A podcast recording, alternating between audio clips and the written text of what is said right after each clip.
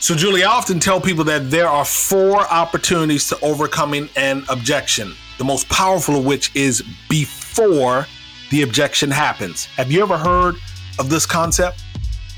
You're always teaching me new stuff, Torin. No, I haven't. Tell me more. So, the acronym for me, and it's something that I used back in the 90s when I had my own sales team, the acronym is WNLB. Well, the B stands for before. And before any of you start to wonder which online system is best for payroll, let me share a few facts.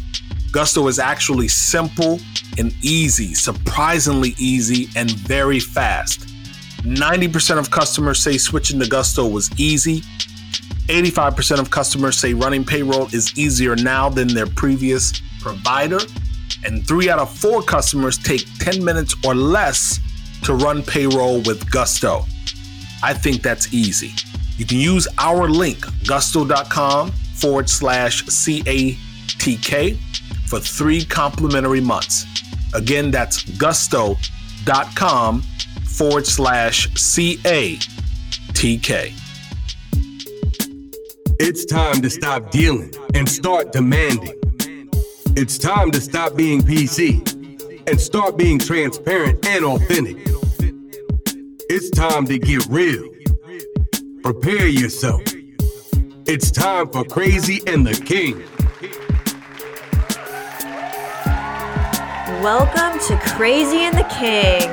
Yep, yep, yep, yep. And So listen, I want to just get right to it. I got to thank you for sharing that that Rand study last week on income inequality.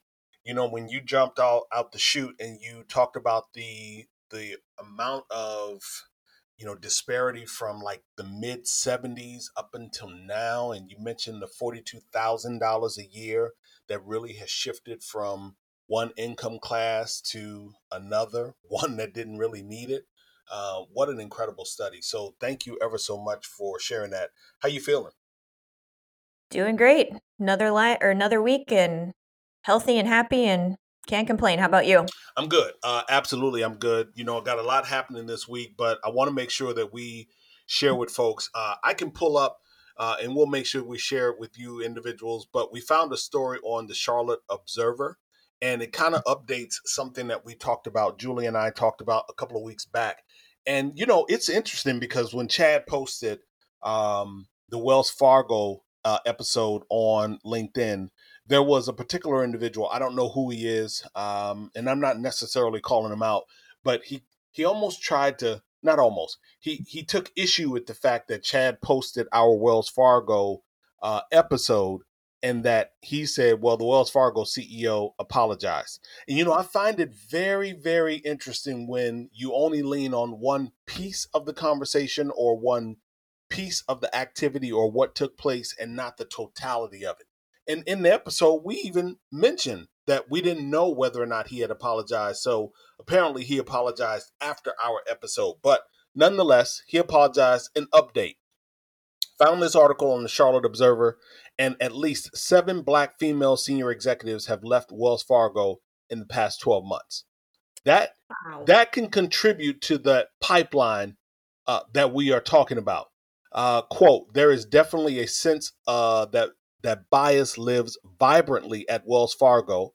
And I think it is around gender, gender identity, as well as race and ethnicity, said by Jimmie Paschall, Wells Fargo's head of enterprise diversity and inclusion. And he said that in a June talk with the CFO of Wells Fargo, Mr. John Shrewsberry.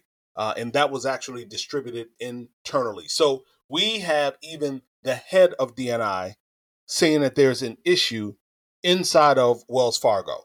So, for all of those individuals out there who uh, suggest or might be thinking that Julie and I are only playing one side of the quarter, we're not. When we raise these issues of consideration, it's not because we want to penalize organizations. We want organizations to to do better. Uh, we absolutely want organizations to do better. And the last thing that I'll say, Julie, is you know, last week, CEO Charlie Scharf said that, quote, this is a big company. I can have the best of intentions. I can want to do a whole series of things, but we need to do these things throughout the entire organization. We need to get the organization believing, we need to get the organization understanding, and we need to get the organization managing to very different outcomes than we've gotten. I appreciate his position.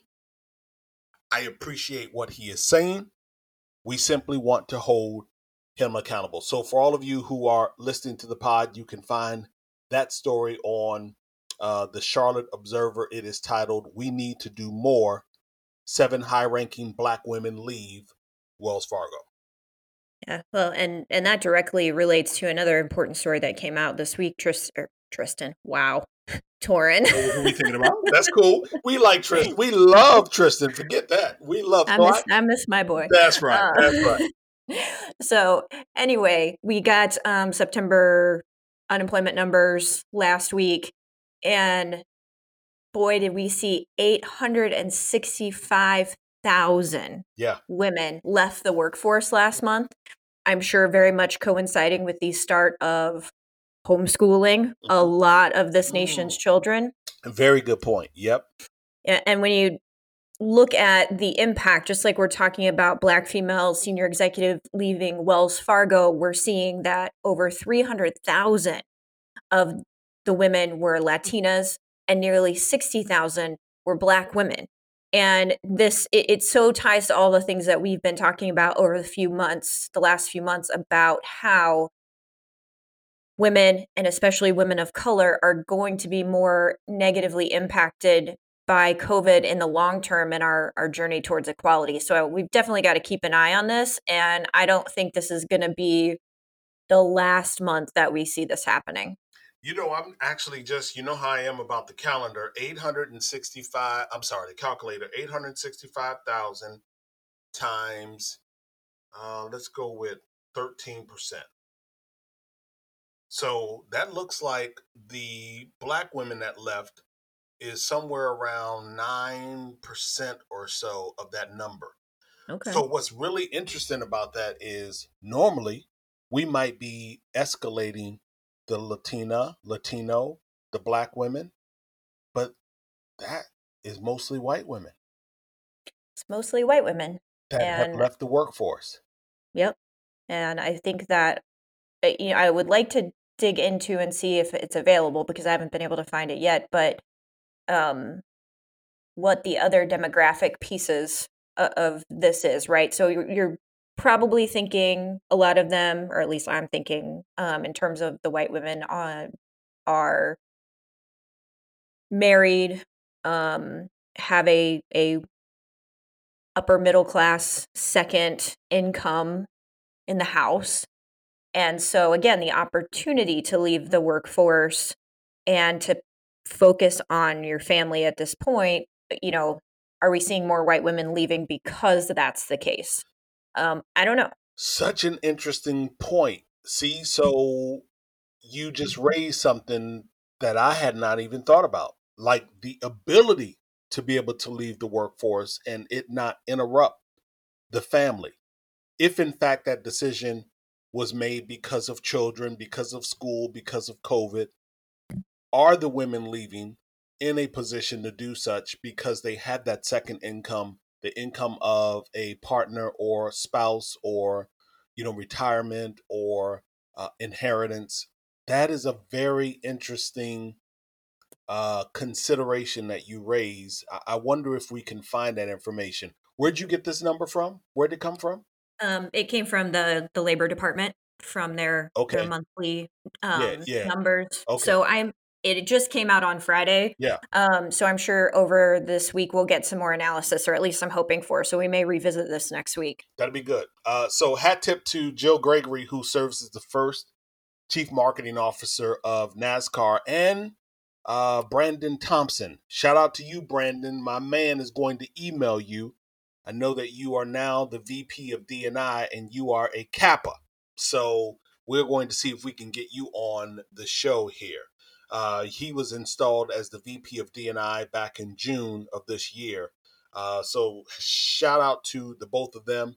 And, and the reason we do that is because we, I'm going down to Charlotte this week to do some recording with uh, the deck leadership team. They are the most diverse pit crew in all of NASCAR. Going to be meeting with uh, Sean Pete and Mr. Mike Metcalf having an incredible time with them, an incredible time on the track. I promise, Julie, I'm not going to get behind the wheel of the vehicle, but we are going to film some content. And as a result of this trip, we're going to do a special replay of my absolute favorite episode of Crazy and the King from 2019.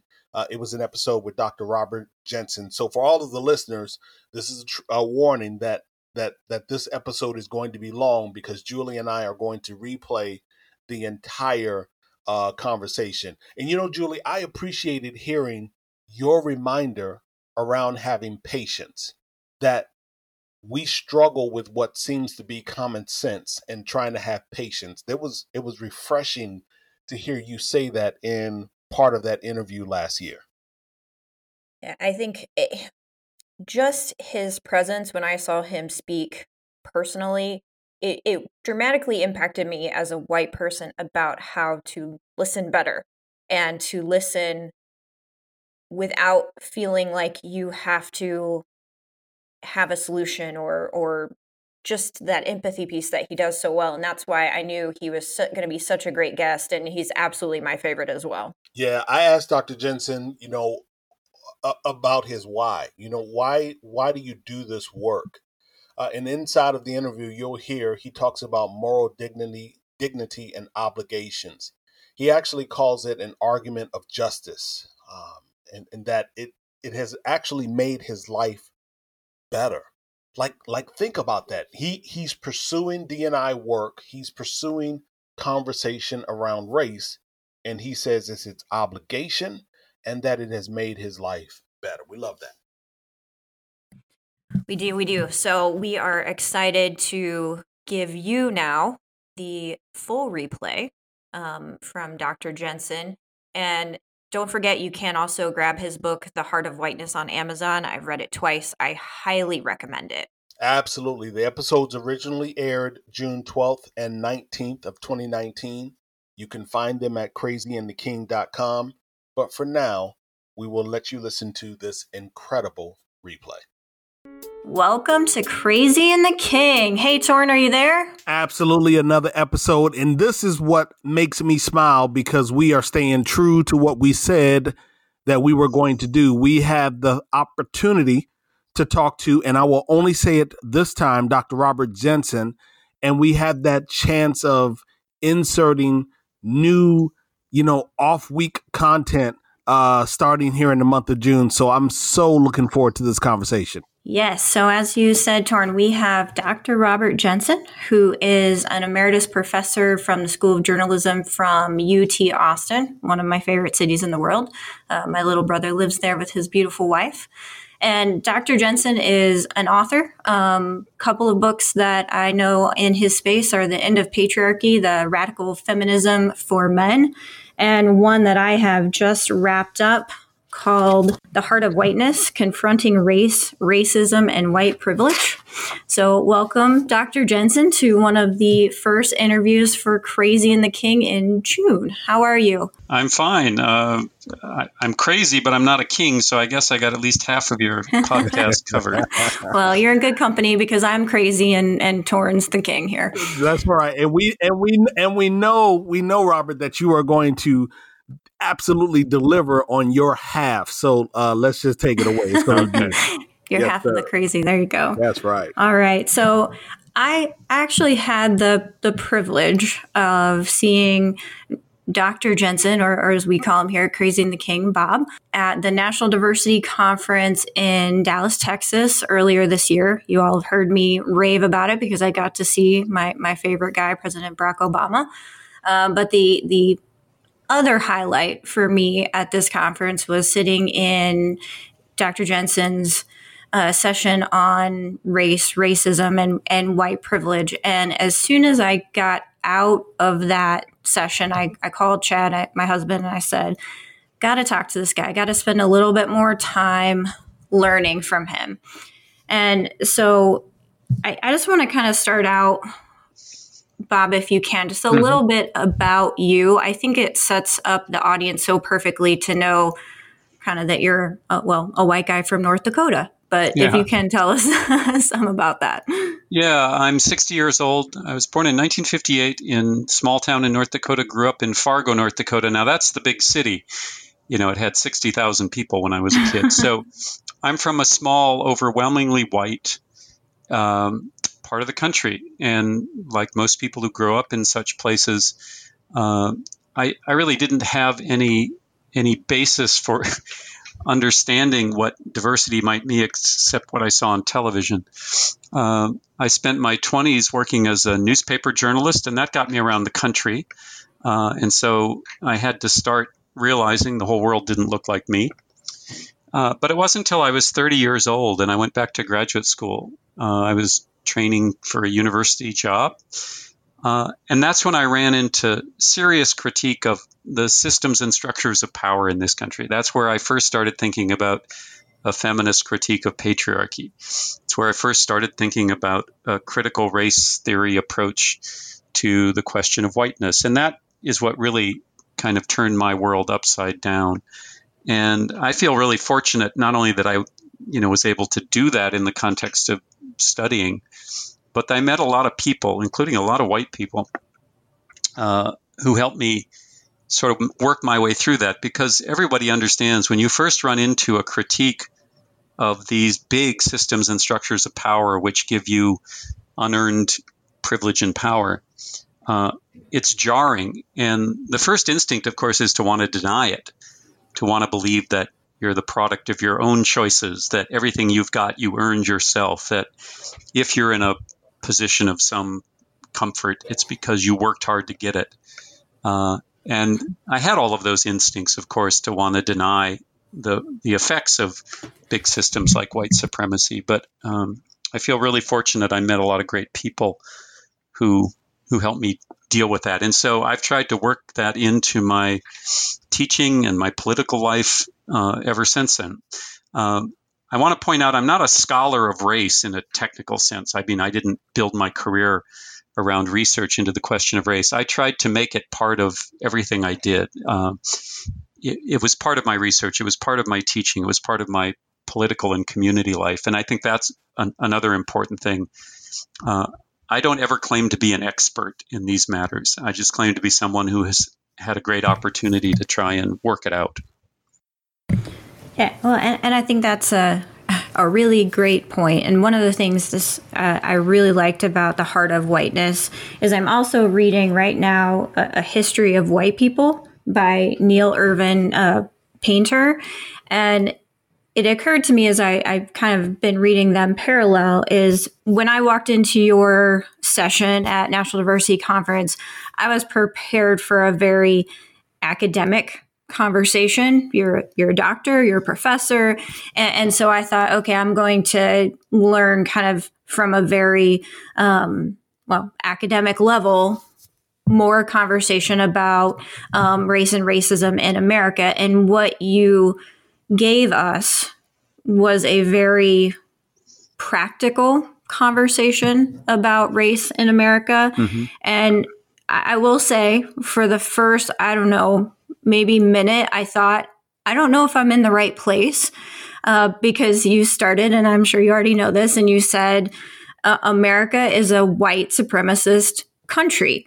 And I, I kind of went, um, shit, like I'm one of the only white people in here. I don't I'm not one of those people. No, no, no. I, I don't know if I'm going to make it through yeah. this whole presentation.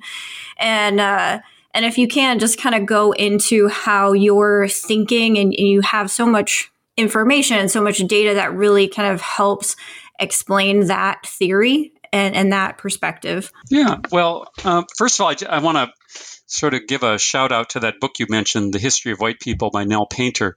Uh, it's a, really an extraordinary book. Um, and, and she is a, an expert. She's a historian by training and um, really uh, an incredible scholar. And, and so I think those kinds of works are important. Um, I'm not one of them, and that was reflected in the presentation you you saw me give. So, I, uh, I I try to always speak in plain language. Uh, I come out of an academic background, but I tire quickly of academic jargon. So, uh, I try and lay it out clearly and use words that name the world accurately, and that's why I use the term white supremacy. Now, we're used to thinking about white supremacy only in terms of people who uh, assert an overt white supremacist supremacist ideology like the Ku Klux Klan or neo Nazi groups. And certainly those are white supremacists. But the point I was trying to make is that we all live in a white supremacist country. That is, it was a country founded on white supremacy. Uh, it was a country that used the ideology of white supremacy to rationalize the extermination of indigenous people and African slavery, as well as the exploitation of really every non white group uh, for, for low cost labor throughout the history of the country, which is what built this country. Now, that doesn't mean I am a white supremacist or you are a white supremacist, but it means that we have to come to terms with living in that society. And so I always try to focus not just on the easy targets. I think, you know, for most of America, the Klan is an easy target. Um, not very many people go around vocally supporting the Ku Klux Klan. But it's that everyday racism, liberal racism, the unconscious, unacknowledged racism that we can all give into, uh, sometimes not even knowing. It's about what's often called institutional racism, the way that the society is structured to replicate white supremacist patterns. All of that is what we really have to struggle with. And so, uh, a lot of that came from this term white privilege. You know, white privilege was a term that was bouncing around 20, 30 years ago and then became much more commonplace. And uh, I always say that you can't understand white privilege if you don't understand the nature of the society out of what out of which white privilege emerges. And to understand it, you have to name it honestly. And that's why I use white supremacy not only as a label for the bad guys, but as an accurate account of contemporary America. And and in the, the session you were part of, we went through all the ways in which that's an accurate term. The distribution of wealth, uh, racialized rates and things like um, the use of force, especially deadly force by law enforcement. Uh, you know, everything, every piece of data we have in the United States points to that racialized disparity between white and non-white America, especially the disparity between white and black America. And so the first thing we have to do, as you point out, is get comfortable with being able to say, yes, I live in a white supremacist society. My question to both you and to Julie. Julie, why was it a challenge for you to maybe sit through the entire uh, presentation? Or at least you thought it might be a challenge. And my question to you, Robert, why was this work important? Why did you want to make it a part of almost everything that you were doing? So, I mean, I will say, so, you know, why was it hard for me to sit in the presentation? You know, Torin, you and I talked about this, I think maybe on our first podcast, is that I think a lot of, well, I'll speak for myself, white liberal suburbanites had grown very apathetic in, in our anger or in our our diligence to continue to fight for equality in this country under Obama because it's like it almost became kind of like, hey, we got a black president, so everything is going to be fine now, and I can relax and I can focus on raising my kids and and doing all these things, and fighting my fight as a person with a disability, and then I've had kind of a couple years of of backlash of of kind of this. Um, things haven't changed in America. You can't go- become complacent. You can't sit on your laurel- laurels because if you are, you're just as guilty as a person who's out there promoting that racism and promoting the the power structure that exists. And when i was you know sitting in in bob's session it really was kind of just hit me in the gut when he said we live in a white supremacist society and my gut reaction was no that's wrong. We don't. We've come so far and then to listen to the facts and all those kind of things it was just really reinvigorated i think. Uh, let me jump in because uh, i think there are a couple of things you said julie that i, I would maybe challenge a bit. First of all things are better in, in a lot of ways than they were uh, in the past. I was born i said in 1958 i don't think anybody wants to go back to the state of race relations in the united states in 1958 you know the black population of the country was essentially disenfranchised. you know, there were a lot of other problems in 1958 we don't want to have to live through again. So there, I think it's important to note that things have changed, and in many ways changed for the better. Uh, but as you point out, it's also just as important to recognize how some patterns, especially patterns in, in disparities in in wealth and, and what I call wealth and well-being, you know, markers of health and and income and that kind of thing. Some of those patterns have not changed, and that's important. The other thing that I think we have to think carefully about is uh, accountability. So I live in Texas, and there's a whole lot of white people in Texas who are actively trying to pass laws to make it difficult, more difficult for people to vote. And those voter uh, ID laws and other f- forms of changing the, the electoral system are clearly designed to try to suppress the black and Latino vote in Texas because those populations tend to vote disproportionately democratic. I mean, there's some politics there that's, you know, just unavoidable. Well, I think that the people who are actively trying to pass those voter ID laws are more complicit than I am. Um, and, and, it doesn't mean, again, that I'm off the hook, but it means there are different levels of complicity. Uh, and so this is what makes it all so complicated. It, it, we don't want to lull ourselves into a sense that somehow we're better than all the others and we don't have to you know engage in our own critical self-reflection uh, but we also have to acknowledge things are better in some ways otherwise the struggles of people in movements political movements um, the civil rights movement and others the struggles of those people would have been in vain if nothing was better. And of course, a lot of things are better. I agree, Robert. I do believe that things are better. I also agree that uh, equally we must remain vigilant and complacency is unfortunately just not an option. I smiled on my side when Julie said that, you know, she kind of sat back, kicked her feet up, mm-hmm. and said, All right, everything is good. And I'm like, shit, everything ain't never been good. If you are, yeah. you know, if you are an African American male, black male, you know, things have never just been good, if you will. But let's get back to my question. Why was this work, why is this work important to you? Well, for me, I think there are there are always two answers to a question like that. We'll take them both. Okay. One is that I, you know, I have certain moral principles and they're important to me. I claim to be in favor of dignity, you know, the inherent dignity of all people. Uh, I claim to be in favor of equality and solidarity, and, and those are values I think a lot of us hold. And so if I want to be the person I claim to be, if I want to hold the moral values I claim to be, uh, then I have an obligation. And I take that obligation seriously, especially because as someone who was a university professor for 26 years, which is a, in case you don't know, a pretty cushy job. I had, um, I got to do work I enjoyed uh, at a more than living wage with an incredible amount of autonomy, which is what's so rare in this economy.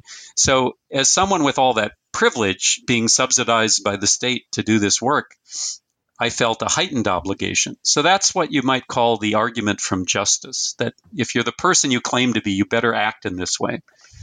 But there's also, I think, an, what I would call an argument from self interest that the fact is my life is better because I have engaged in political and community organizing around questions not only of racial justice, but gender justice and economic justice, all sorts of things, uh, my life is better. It doesn't mean my life is easy. I often have to challenge myself, and others challenge me, and sometimes it's painful to recognize how easy it is to fail. But the fact is, I I have a richer, more meaningful life because I have engaged in this activity. Um, at the moment, I'm, as I said, I'm 60 years old, and my life kind of splits into half. The first half of my life, I didn't think much about these things. Uh, I believed in the American myth of meritocracy and all that kind of thing.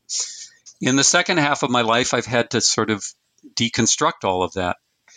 And the second half of my life has often been very painful, but it's a better life. And, it, and from purely selfish motivations, uh, I want to keep challenging myself and being challenged because it's led to some of the most important friendships in my life, friendships that are are really quite deep and meaningful because they're forged in that kind of struggle. So I would always encourage, whether it's white people thinking about racial justice or men thinking about gender justice, to think not only about why it's the right thing to do, but how taking all of this seriously is also, quite frankly, just going to make your life better. Not easier all the time, but I think better. Awesome. Julie?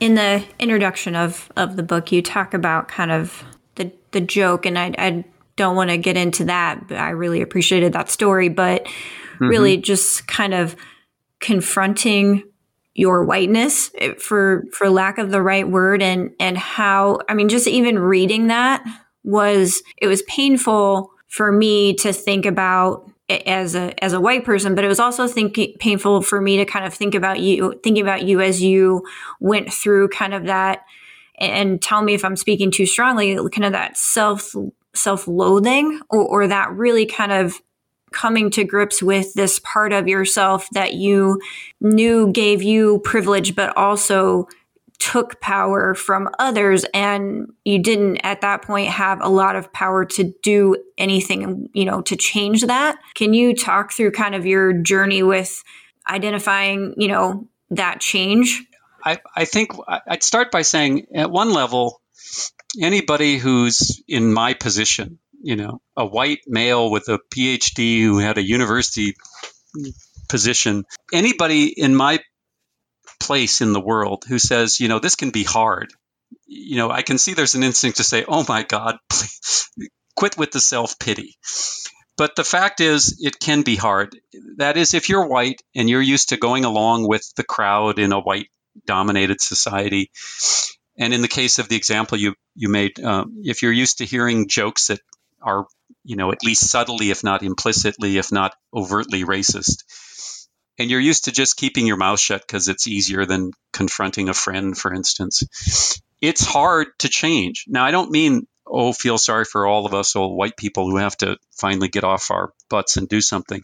But the, the experience of it, as you're pointing out, is really difficult, especially when you risk losing friends or even uh, risk losing jobs. And in some cases, you know, white people have risked their lives in, in movements where they took chances. But let's just take the everyday example you offered, where really the only thing at risk is that somebody might get mad at you, some friend might stop calling you. Well, that's not trivial. I mean, we all need friends, we all need to be part of a group. Uh, but that's the kind of, you know, to quote James Baldwin, that's the price of the ticket. If you're not willing to do that, you're not willing to be serious and you're not going to make any progress, either contributing to the progress of society nor making any progress yourself. And I don't know uh, what leads a person to finally want to take those risks. In my case, it was just of the slow accumulation of not only knowledge about the society I lived in, but knowledge about myself. So when I would challenge other white people, I was implicitly, I think, challenging myself. Because if you're going to call out other white people for racist behavior, you pretty much better be sure that you're adhering to the same standards you're holding other people to. And so it's complicated, and I, don't know that it's ever easy to to understand one's own motivation or what leads one to do things. You know, we can try to self reflect about why we do what we do, but a lot of it's hard to figure out as well. But I just know at some point um, I had to go from just thinking certain critical thoughts to trying to make them real in the world, and and that does include all sorts of risks, some trivial, some more important, and we hope that we are measuring up to our own standards when those things come. You actually uh, raise a very good point, Robert. Uh, in Robin DiAngelo's book, White Fragility, she has a chapter titled The Challenges of Talking to White People About Racism. And I love one thing that she said. She says, in fact, when we try to talk openly and honestly about race, white fragility quickly emerges as we are so often met with silence, defensiveness, argumentation, certitude, and other forms of pushback. And so my question becomes how have you found it to be beneficial to talk to other white people about racism? Maybe one or two consistent points or tactics that you have employed that has allowed the conversation to flourish in your eyes? Yeah. Uh, I don't want to just become a walking bibliography, but I, I want to, again, second your book recommendation there. Robin DiAngelo's White Fragility is a great book. And, and she's, I've, I've had the pleasure of seeing her present, and I, I learn a lot every time I hear Robin talk. Um, she's a very wise person and, and very courageous as well. So that's a great book for white people to take a look at. Uh, in terms of strategies for confronting other white people, um, I think there are really two things I would say, and they both reflect the fact that it's important not to get holier than thou. The first thing is is to, and this is a, in general a pretty good strategy for confronting people, is to ask questions rather than lecture and preach to people. So if I run into, you know, again, let's talk about the example that uh, Julie used of a friend telling a racist joke. Uh, instead of getting up on my high horse and explaining why it's racist, it would have been, um, I think, the most effective to say, "Oh, tell me why that joke is funny. I don't quite understand why. Why is it humorous to use race as a, a point of humor?" And then that puts the other person in the position of having to defend what, in this case, he said, rather than me, you know, just being uh, uh, the the preachy white guy. So I think one thing is to always first lead with a question rather than an accusation. Uh, it just tends to be more effective. And the, and the second is always to share one's own failures, not just again preach at people. So as as the book that Julie mentioned, The Heart of Whiteness, uh, documents, I have a long string of failures, um, and we all do if we're white. Uh, just like if we're men and we want to think honestly about how we've treated women, we can all come up with a long, you know, list of failures typically. Uh, and so instead of immediately trying to create um, a distinction between me and another white person, in other words, instead of trying to prove that I'm better than the other person, uh, I think it's more effective to explain why we're all struggling in, in the same ways. Now, that doesn't mean that sometimes you don't draw that line. If I'm talking to a member of the Klan, I'm not going to hesitate to try and distinguish between, yeah, between, uh, between why I, you know, don't hold the views that person holds. Uh, and that's appropriate sometimes to mark why an overt assertion of white supremacy is beyond the pale and that no one should accept it. But most of what is important for those of us who are white and trying to help each other get clearer about it is to not get up on our high horse, to not immediately create that distance, but to talk about shared struggle. Um, and that, those are the only tricks I've ever come upon. They're pretty obvious, but I think they're important to constantly remind ourselves of. So, and I think, I mm-hmm. mean, that's one thing that I struggle with a lot. We've all got families in this world, right? And, and to be kind of the college educated, yeah. um, professional, you know, person in the family who has all of these great liberal ideas as a city dweller. Um, it, it is hard to have patience when things that I think mm-hmm. that the people on the phone here or the, the people on the podcast here see as just common sense humanity and, and not being able to break through those, I think, is a source of a lot of frustration for a lot of people and have broken a lot of friend and family ties over the last several years at least, or at least we're hearing more about that now. Um, and, and, I think we all have to kind of practice some of the things that you just talked about. And I probably need to write those all down and do it myself um, a, a, lot better. Um, one thing that that you um, just mentioned reminded me of a question I wanted to ask, and it it really kind of one of the parallels that I drew between what you talked about in the heart of whiteness and and the history of white people is really the that race is is the social constraint that is put on by the people in power. Mm-hmm. and and obviously painter goes through the vast history of getting to that um, starting back in, in the greek and roman days. But what how do you see in terms of where we're at right now with identity politics and that that movement to be our own person and to put our own labels mm-hmm as yeah. good or bad in terms of breaking down the patriarchy, breaking down the power structure, um, that whites have versus non-whites. So I'm a woman and I'm a person with a disability. I have a son who's gay. Torin is black. He's a veteran. Um, are those labels weakening us because we're not working together and seeing each other's struggles yeah. And and the similarities between them?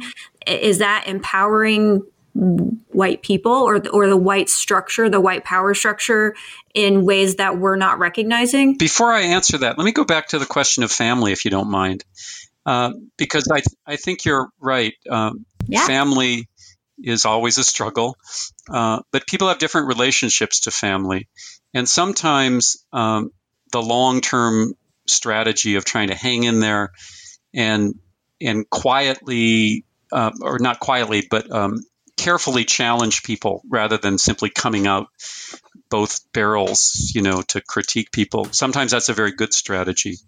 Other times, uh, we have to recognize the limitations of situations we're in and not be afraid to be harsh. Let me go back to the question of family, if you don't mind, uh, because I, I think you're right. Um, yeah. Family is always a struggle, uh, but people have different relationships to family.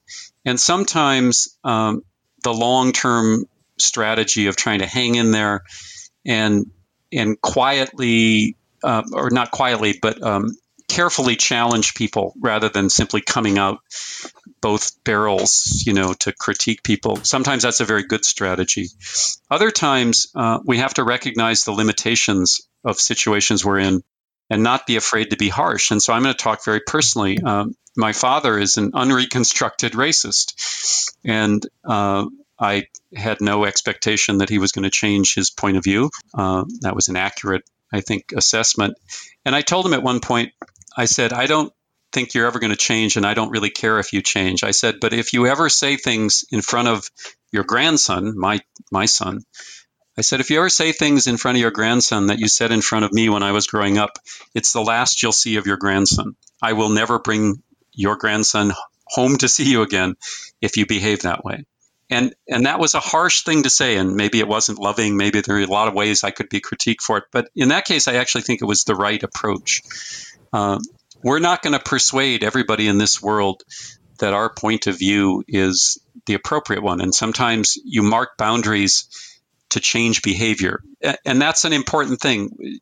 There's two different there's different there is a difference between changing people's hearts and changing behavior. And i think first and foremost we want to change hearts. But when we can't do that changing behavior is an important fallback position.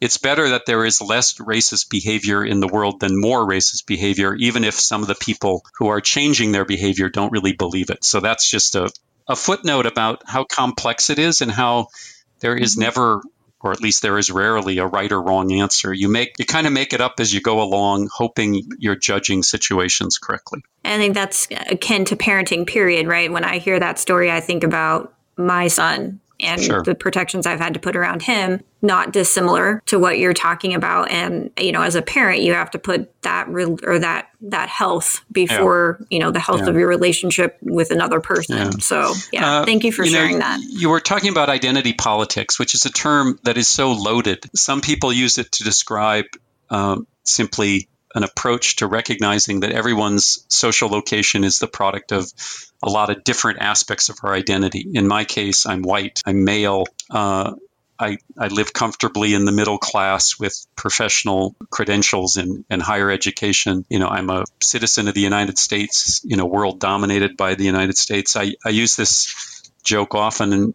it's really not a joke. I, I say if I had been born good looking, I would have had it all. Uh, so we all are the product of our identities in that sense. But there's also a way in which identity politics is used to try to trivialize the concerns about this. Now, the problem is that if you, let's say, are on a typical college campus. I'll just use the one I'm most familiar with, which is, of course, my own, the University of Texas at Austin. There are people trying to work on issues around race, gender, class, these sorts of things, who sometimes go forward in ways that are counterproductive. Let me give you an example. I ran into lots of undergraduate students, typically white students, who had been exposed to this kind of critique, took it seriously, tried to work it into their own lives, but then gave in to the the temptation to be morally superior. And I've been in classrooms where they're typic they typically are white students who want to demonstrate that they're one of the cool kids essentially that they have they get it. They have internalized this critique and therefore they police other students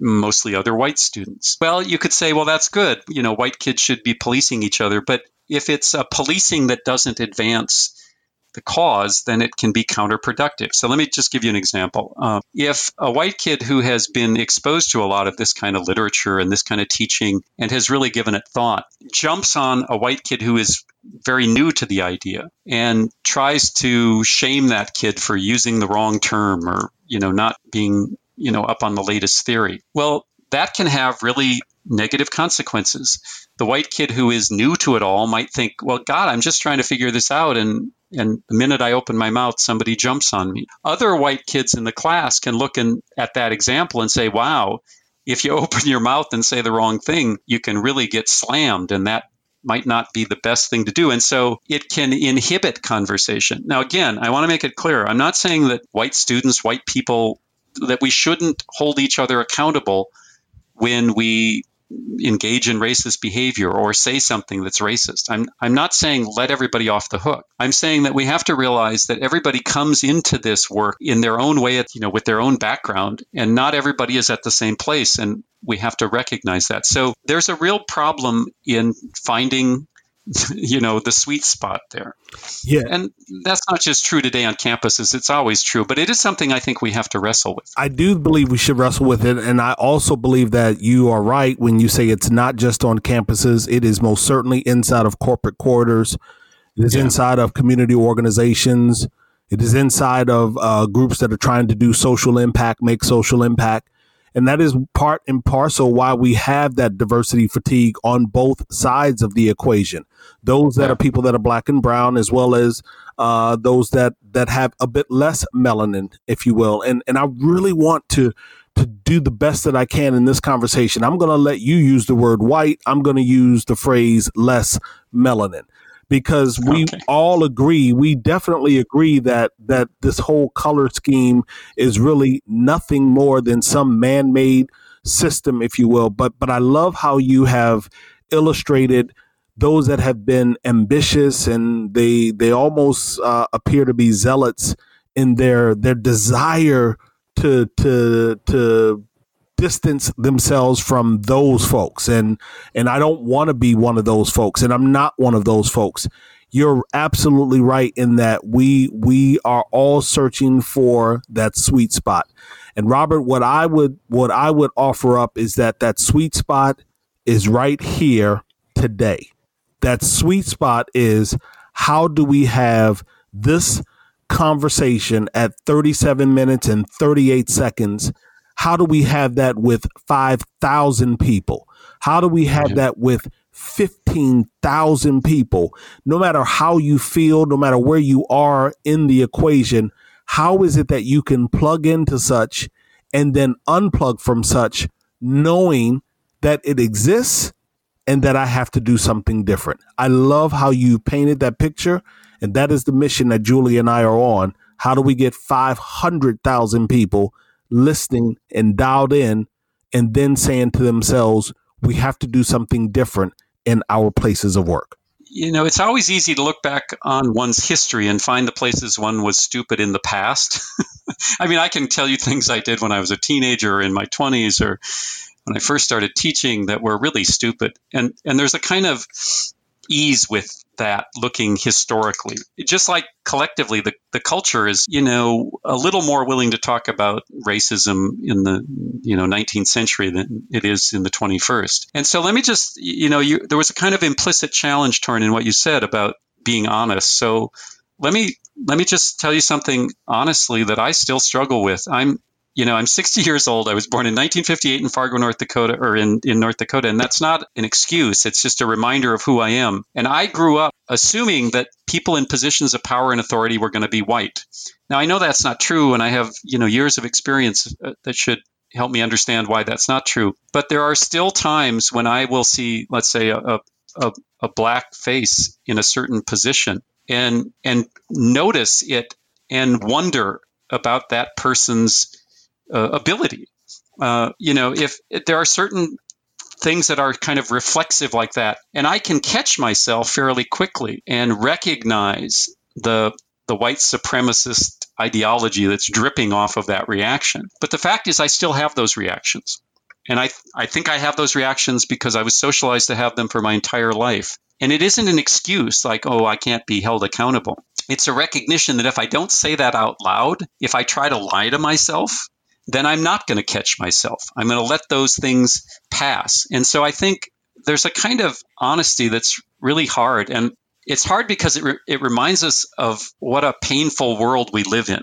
And, and I think we have to talk about that. Now, one more thing I want to say the pain of living in that world that is framed by white supremacy is not equal for everyone. And that's the other thing to always remember. I, I just started to kind of clench up, a tear up a little bit at, at, what I was saying because it reminds me I don't like the world I live in. But to, to assume that I even have the right to be overly emotional about this, uh, assumes that we're all kind of in it together and you know everybody has a hard time and i really want to mark the problem of what, what we often call false equivalency that the experience of being black and being white in white supremacist america is anything similar. Yes it's often difficult for me walking through this world and realizing my own shortcomings and realizing the pain of the world but that is nothing like walking through the world as a black person. And and so we both have to i think recognize the emotion of all of this but not engage in any false equivalency where I would say, Torin, well, you know, it's hard for us in this world too. That would be absurd. Yet I also have to recognize the emotional experience I go through trying to struggle with all of this crazy white supremacist stuff. I don't know if that makes sense, but it seemed important to say. It makes all it makes all the sense in the world and so you have so many individuals now who want to equate let's let's just use the LGBTQ movement and they want to juxtapose that with the struggles that we went through in the civil rights era.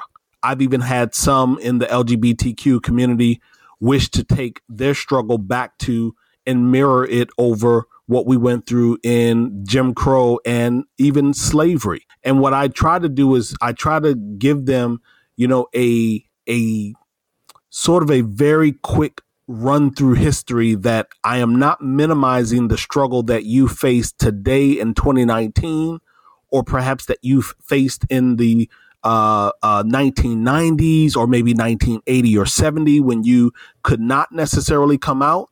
But I cannot allow you, in all honesty, I can't allow you to just walk away feeling as if your struggle or what you are going through is in any way the same as what black uh, men and women and their children have had to go through. We have articles right now. I can go to my computer and pull articles right now where they are talking about little black girls and boys, how they are seen as either adults and or people who can who can endure more pain, more pain. So we see a black child who is five, six, seven, and the the, the let's just say the the the educator in their school they see them when they stub their toe or they run up against a wall or scrape their knee. Oh, you can handle it. You're strong. You're tough. You can you can you can handle that. But then for the the child with less melanin, you know, they want to pacify them and treat them as a child. And there's nothing wrong with treating them as a child. There's certainly something wrong with seeing a 5-year-old as someone older and or able to endure more pain. I feel you, Robert, 1000%. You have the right to tear up. It is it shows the the humanity in who you are and the authenticity in your your having this conversation with Julie and I. And I so appreciate your distinguishing between the fact that it's not the same as the walk, the life of a black and brown individual.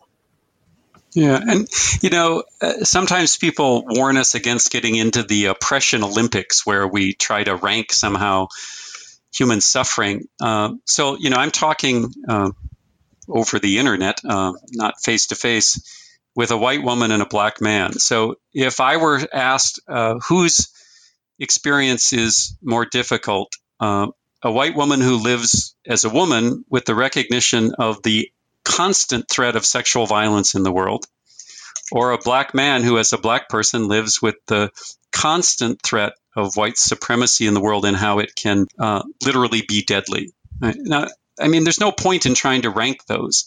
Um, you know, the, the gay lesbian experience uh, involves incredible suffering. Uh, as someone who's currently married to a woman but has lived part of my life as a gay man, and I guess I'm bisexual, sometimes I just feel confused. I remember the incredible psychological stress and pain of knowing I was different than other boys, or at least imagining I was different, uh, being terrified of that, being terrified of being beaten up if I ever said anything about what I was struggling with. How does that rank against uh, the current struggle of uh, uh, Latino folks who live in Texas on the border and are constantly subject to harassment from law enforcement in this, you know, era of uh, an almost psychotic fear of immigrants. Well, there's no point in trying to rank all of this. There's no point in assuming that they all come from the same struggle or can be dealt with in the same way. The point is that humans have found an incredible number of ways of ranking each other and then giving some people ranked on top unearned wealth, power, and privilege. And we need to struggle against them all without falsely equating any of them. And so, where does that leave us? It leaves us all trying to understand each other and, in the end, all accountable for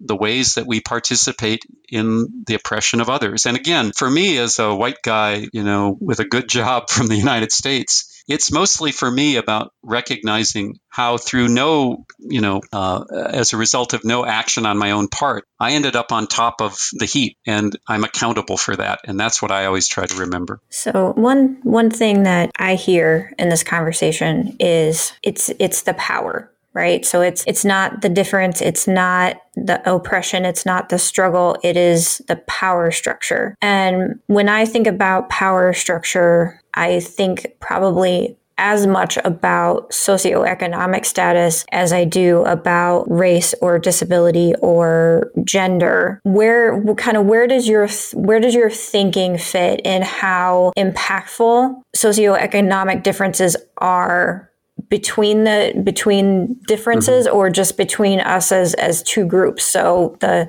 the not in mm-hmm. power and the in power well i mean there are lots of ways that people's identity as we were talking about earlier affect life outcomes the chances you have in this world i tend it, I tend to think about four categories that I think we can't avoid. The question of race in a white supremacist world, the question of uh, sex gender in a patriarchal world, the question of socioeconomic class in a capitalist world, and the realities of of nation in a world where the distribution of wealth and power across the globe is quite uneven. Right? And so all of those are relevant. All of those will you know, to use a term that's very popular these days, intersect in determining one's chances in the world. And all of them are the result of disparities in power uh, white over non white, male over female, uh, wealthy over poor and working class. And first world, especially in this context, the United States, over what we sometimes call the global south, the third world, the developing world, the world that was, you know, the, the, the worst affected by European colonialism. Okay. Well, all of those things are important. And at any given moment, one might be more salient, we would say, than another. Uh, and there's no algorithm to run to work it all out. We just have to be conscious of them all and how complex the world is because all of those are functioning. Uh, and beyond that, you know, it would be nice if we if we had formulas to work it all out. I suppose. Uh, let, us just take the question that is very much on the minds of you know political analysts the the status of the sometimes mythical white working class. Uh, I, would recommend another book. Uh, I, th- I, think that deals with this very well by a woman named Sarah Smarsh. And the book is called Heartland. And she comes from the white working class, rural poor in Kansas. And she talks about what it means to grow up in those communities where access to education is limited, where the work is low paid and often very physically demanding. Uh, and for many people, there's a feeling of, of no way out. Now, she was the daughter of a teenage mother who was herself the daughter of a teenage mother. And Sarah's story takes a different direction. She ends up getting a scholarship, going to college, and changing that trajectory. But she writes really um, in really compelling fashion about that history. But she also doesn't pretend that the white working class is also not part of a white supremacist society. And so she talks about the the relevance of of race in that white supremacist society.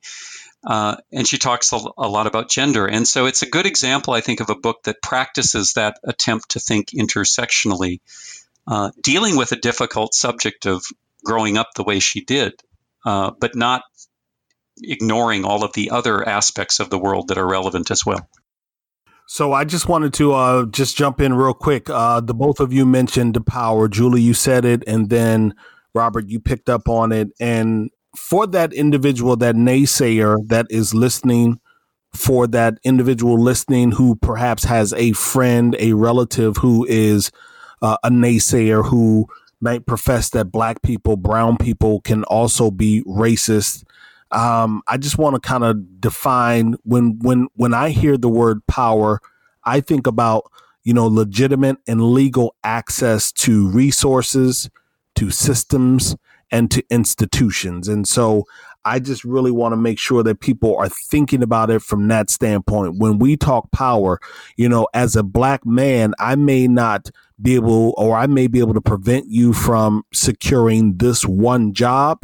But yeah. from a widespread standpoint, you're not going to find a number of Torin Ellises around the country or the globe that are preventing swaths of people from a job. And so power is something that really is around that legitimate and legal access to resources, to systems, as well as institutions. Wanted to throw that in. Yeah, Torin, let me ask you a question. Why are you so angry? Oh, okay, that was a joke. Yeah, I, I, know. I, I, I, just wanted to make a joke. No, no, let me, let me tell you. No, no, no, no, no. Let me tell you. And I knew the moment you said it, I knew it was a joke to to you. I you just didn't give me a chance to acknowledge it in a joking way. But that yeah. is so so much so um, uh, a phrase of uh, or characterization that yeah. is lauded upon me when I grab a microphone, when I show up at an event. Uh, you know, it is without doubt that there are people sitting in the room that will say, man, he's an angry black man. And then what I always ask them if they're bold enough to say it in front of me, or if someone is bold enough to share with me that it was said, then I say to them, Have you ever said that he's an angry white man? Yeah. Have you ever said, you know, let's talk about white on white crime? Like, no matter what we're talking yeah. about, we have no problem saying the phrase black on black crime and then attaching it to Chicago. No matter where right. they are in the world, you know, people have been socialized to think black people, crime, Chicago in that order, in yeah. that order. And so then I say, all right, well, show me white people, crime, and give me a city. Can't do it. Yeah. Can't do it. So I knew you were joking, Robert. I yeah. you were. But let me explain why I made the joke because, um, of course, you know, you're making the point that that preju- anybody can be prejudiced. You know, I don't like people who are Dallas Cowboy football fans or whatever it might be. That's right. I mean, people, you know, people have all sorts of crazy ideas about what they like and don't like in other human beings. But when we talk about racism, we're talking about the ability to to use a, a, a, power that is accorded to those of us who are white to actually affect the outcomes of other people's lives. And as you point out, you know, you if, if you were a manager in a company, you might be able to deny some white person a job that you don't like. But there's a couple of things. One is that how often does that really happen? Uh, in my experience, I have not been on the receiving end of a lot of antipathy from from black and non-white people more generally. Uh, but what happens is that any critique of the system, like one you're making, as you point out, gets read as anger. And, and so, why do we take a critique of a system of which we're a part as white people as an expression of anger as opposed to an analysis, which is what it is? Right. And the second point I want to I want to add is if you were angry, Torin, and I suspect sometimes you are angry, well, big surprise if there is a system that you know puts you in a position uh, of vulnerability and risk, wouldn't somebody get angry at that a lot? Uh, you know, of course, people are angry, and anger is not a, an irrational response to injustice. In fact, you know, all the political organizers of the world will tell you anger is an important political emotion that when you can identify correctly the source of your own oppression, anger at it is a perfectly justifiable response. So I think those of us who are white have to get past those some of these reflexes where we want to make ourselves in a sense if not the victim at least um, people that you have to have some sympathy for i mean i'm again i'm 60 years old and i've been around all sorts of people all my life and not every person I've met who is non white has been nice to me. Some of them have been unpleasant. Uh, sometimes they've made comments I thought were stupid. I mean, you know, the world is what it is, it's full of a lot of people. But in terms of a system uh, in which I have to routinely endure those kind of things, the answer is no, of course I don't ever endure it. And if you're angry about the fact that you have to endure it, Torin, well, seems to me that anger is justified.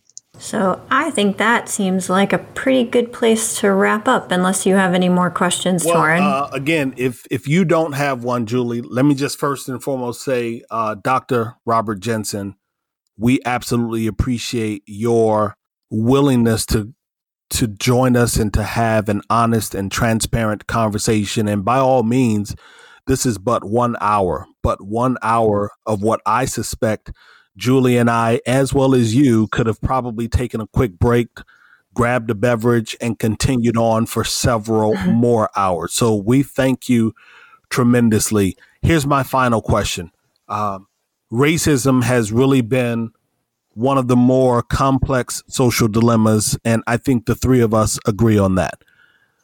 What are your parting words for our listenership? A listenership that is uh, part and parcel professional from uh, a variety of different industries, geographies, academic backgrounds, socioeconomic backgrounds. We have listeners in a variety of other countries. I'm not saying that as if we have millions of listeners. That's not it. We want to be there, but we know we have a very, very different and diverse group of listeners. What are your closing comments for them? Because I want them to hit them right in the middle of their ear canal. Well, my my thought as you were you were wrapping up was that denial rarely works to help solve a problem. If you've got a problem, denying it doesn't really get you anywhere. And so, if you're uh, uh, in the business world and you want to increase your productivity and profit margin, denying the existence of patterns of white supremacy in society and within your own company isn't going to help you.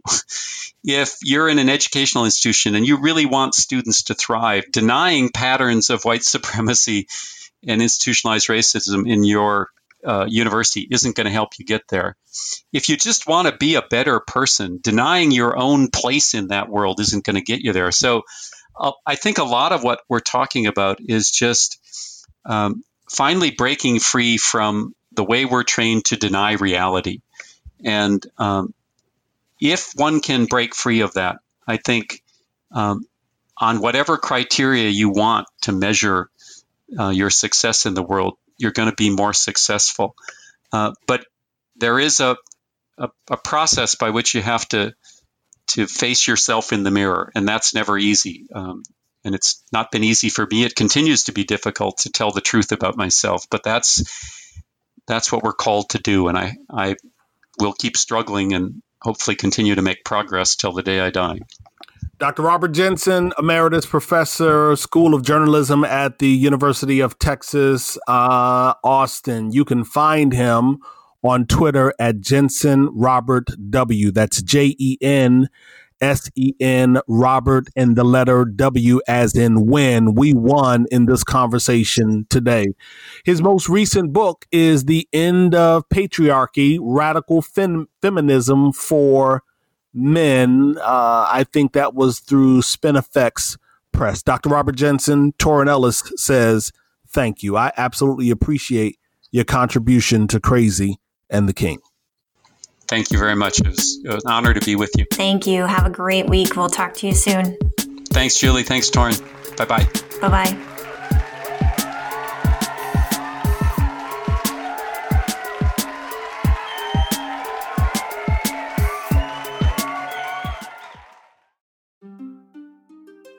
So, Torin, we have a sponsor. Man, cool. That says that they appreciate the work that we are doing through this podcast vehicle. You know what else is cool is what other people are saying about Gusto. So, give me examples. I mean, it's easy for you to say people are talking about it, but give me some examples. So, Tom S. said Gusto has allowed my small company to offer big time benefits without an HR department. Shout out to Tom, but do you have more? Yes, I have another one from Sation who says Gusto is effortless, which is how I like HR. Out of sight, out of mind, yet doing what it's supposed to do. So, what you are saying is Gusto is more than a payroll provider. Absolutely. And Gusto integrates with all of your favorite tools that, again, makes life easier. Tools like QuickBooks, Google, and, and many others. So if you visit gusto.com slash CATK, that's gusto.com forward slash CATK, you'll get three complimentary months from Crazy and the King.